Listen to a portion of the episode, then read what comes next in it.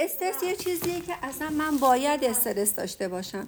اگر استرس نداشته باشم یک آدم بیخیالی هستم که خیلی چیزا رو فراموش می‌کنم. استرس نداشته باشم یادم میره گازو ببندم در رو قفل کنم کلیدو می‌ذارم رو در میام. وقتی اشتغالات ذهنی زیاد میشه می‌بینی استرس اون یه مورد کم میشه. الان تمام فکرم اینه که مثلا پدرم فوت کرده من ناراحتم. خب؟ وقتی پدر نبود انقدر مسائل مختلف بود که وقتی یک چیز اساسی میاد اون قبلی ها چی میشن؟ یه خورده ضعیفتر میشن. هر چیز قوی تری رو ما طبق اون Experience Machine که اندی کلارک کتاب 2023 میگه که هر چیزی که یاد گرفتیم برای ما مطرحه. برای ما یاد گرفتم که من اگه پدرم فوت کنم باید گریه کنم.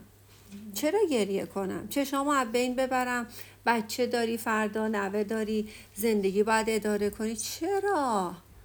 واقعا چیز قشنگیه. واقعا از دستان خدا واسه همتون حفظ کنه پدر مادرتان. ولی از دست دادن پدر و مادر یکی از بهترین زیباترین مرگ های زندگی. چون دو تا چیزی که تو زندگی حقه.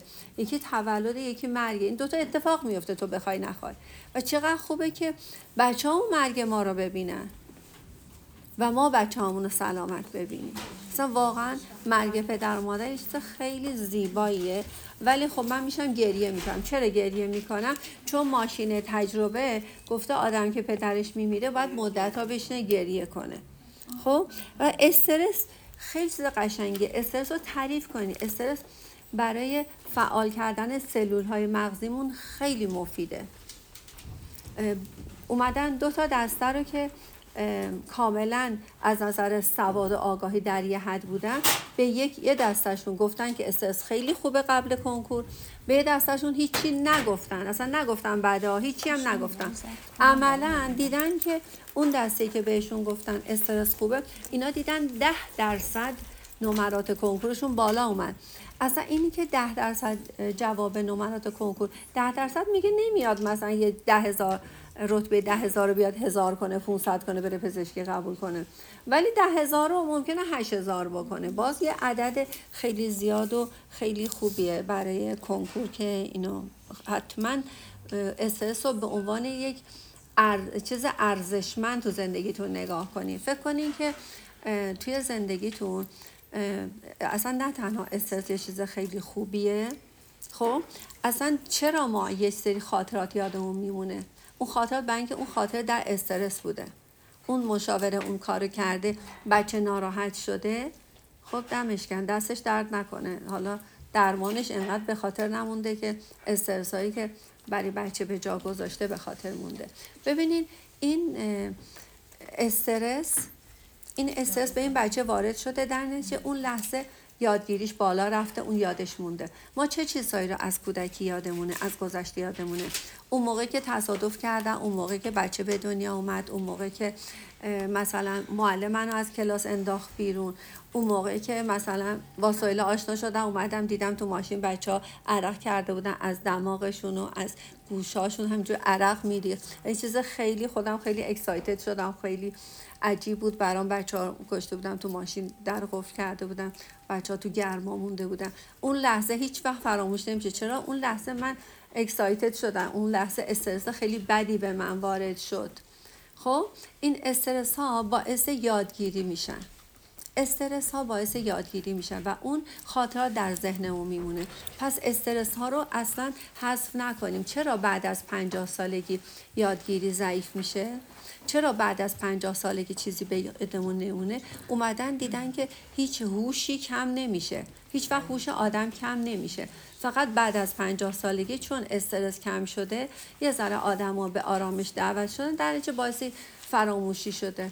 چون هیجان نداریم فراموشی بیشتر میشه. همین. فقط اصلا ببینید که استرس ها رو واقعا قدر بدونی. اصلا به بچه هاتون بگین خیلی خوب استرس داری ببین دست بذار رو قلبت ببین چجوری میشه.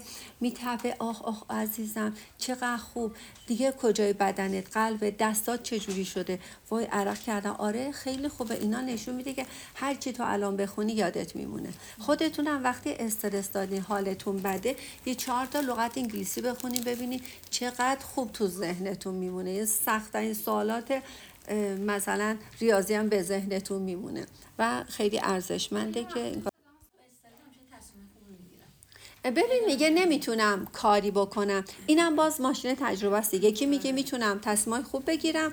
یکی میگه نمی‌تونم کاری بکنم. اونی که نمی‌تونه کاری بکنه ماشین تجربهش مادرش هم نمی‌تونسته کاری بکنه. اونی که اون لحظه تصمیم درست می‌گیره این نشون میده که مادر مدیری داشته مثلا سریع تونسته تصمیم بگیره. ببینید دقیقا باز هم برمیگردیم به اون ماشین تجربه. ماشین تجربه اندی کلارک Experience Machine قشنگ نشون میده که هر چی که ما داریم دقیقا همون تجربیاتیه که از قبل آموختیم و می‌خوایم همونها رو زندگی کنیم. میگه حالا پدرم فوت کرده این خاطرات رو من چیکار کنم؟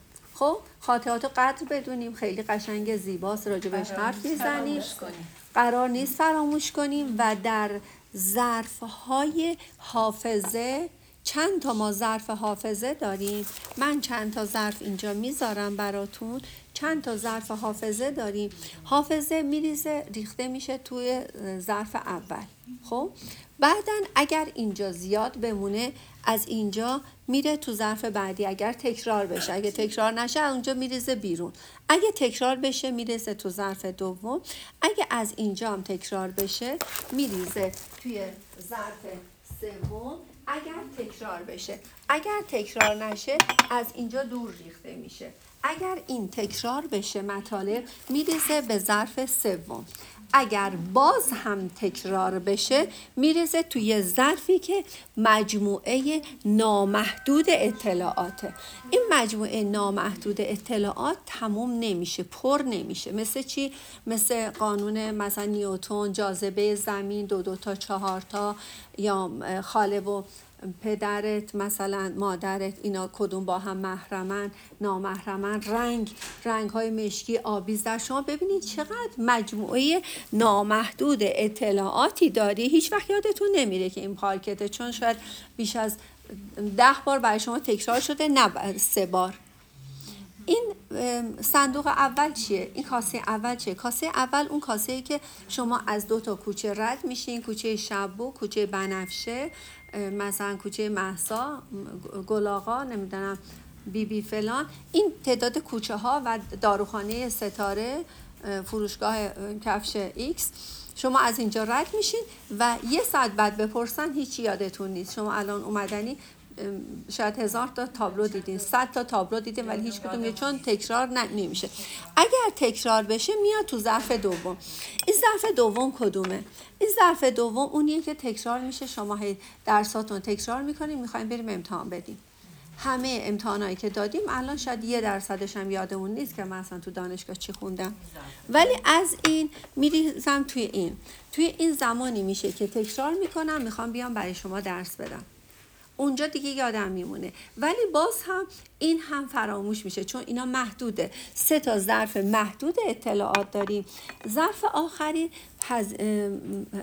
در واقع ظرف نامحدود اطلاعاته. گنجینه نامحدود اطلاعات اونجا دارم. اگر دو دفعه سه دفعه مثلا برای شما درس دادم این گفتید شما مثلا فرمول بازگشت به خانه استرس اشکال نداره خوبه. دو سه دفعه که درس میدم می‌بینم رفت اونجا. دیگه لازم نیست اینجا این مطلب و کتاب رو نگاه کنم ببینم چی نوشته. در واقع الان اون پی یو اس رو هی می‌گفتم خود آن مثلا سندروم اون چی بود؟ مثلا تجربه هایی که توضیح داده نشده. یو پی اس رو هی می‌گفتم که چطور می‌تونم که مثلا یه همچین چیزایی رو گفتم یه وقت بازم پیدا نکردم. ولی چند دفعه که تکرار کنم اونم میره جز صندوق نامحدود اطلاعات. خب ما هر زمان که خب. حافظه بلند مدت مدت یا نه؟ حافظه های کوتاه مدت ایناست؟ نه حافظه های کوتاه مدت و بلند مدت به اینا ربطی نداره. حافظه های کوتاه مدت مال اوناییه که تازه اتفاق افتاده. مثلا توی آلزایمر حافظه کوتاه مدت آسیب می‌بینه. میگم سلام مثلا حالتون خوبه؟ بعد یه سال بعد میگم سلام محسا حالت خوبه. بچه نیومدی چیکار کردی یه سال بعد دوباره میام ای میگم نیومده. محسا میگن نه اومده. میگم ای, ای من که نیدم. مثلا الان رویا دیدم. رویا سلام چطوری؟ باز دوباره میام میگه ای سلام چطوری؟ این حافظه کوتاه مدته. حافظه بلند مدته که مثلا ما اسم مادرم پدرم برادرم اونا رو یادم میمونه. ما هممون حافظه های کوتاه مدتمون شله. حافظه کوتاه مدتمون شله. مثل چی؟ مثل همون ظرف های اولیه که تا تکرار نشه نمیره. مثلا من می‌پرسم اسم چیه؟ ایوا یادم را مریم. اه یادم را مریم. مثلا کی بود؟ یاد نگفتی اسمش. آه مریمه. خب باشه. ببینید چند بار هی میرم میام می‌پرسم. چون حافظه کوتاه مدت تو این ظرفای کوتاهه. حالا اینا ممکنه که ماه به ماه کوتاه اون کوتاه مدت که تو آلزایمر آسیب می‌بینه ممکنه یه, یه ساعت نیم ساعت یک ساعت باشه.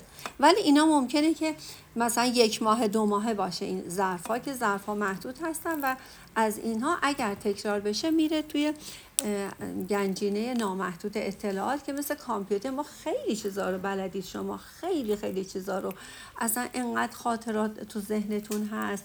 رابط هایی که مثلا داشتیم خیلی چیزای زیادی هست که ولی هیچ کدوم الان فراموش نشده و هر موقع بخوام جمع می‌کنم میارم میگم فلان موقع فلان کس این رفتار رو با من انجام داد. که اون دیگه رفته به حافظه دراز مدتمون.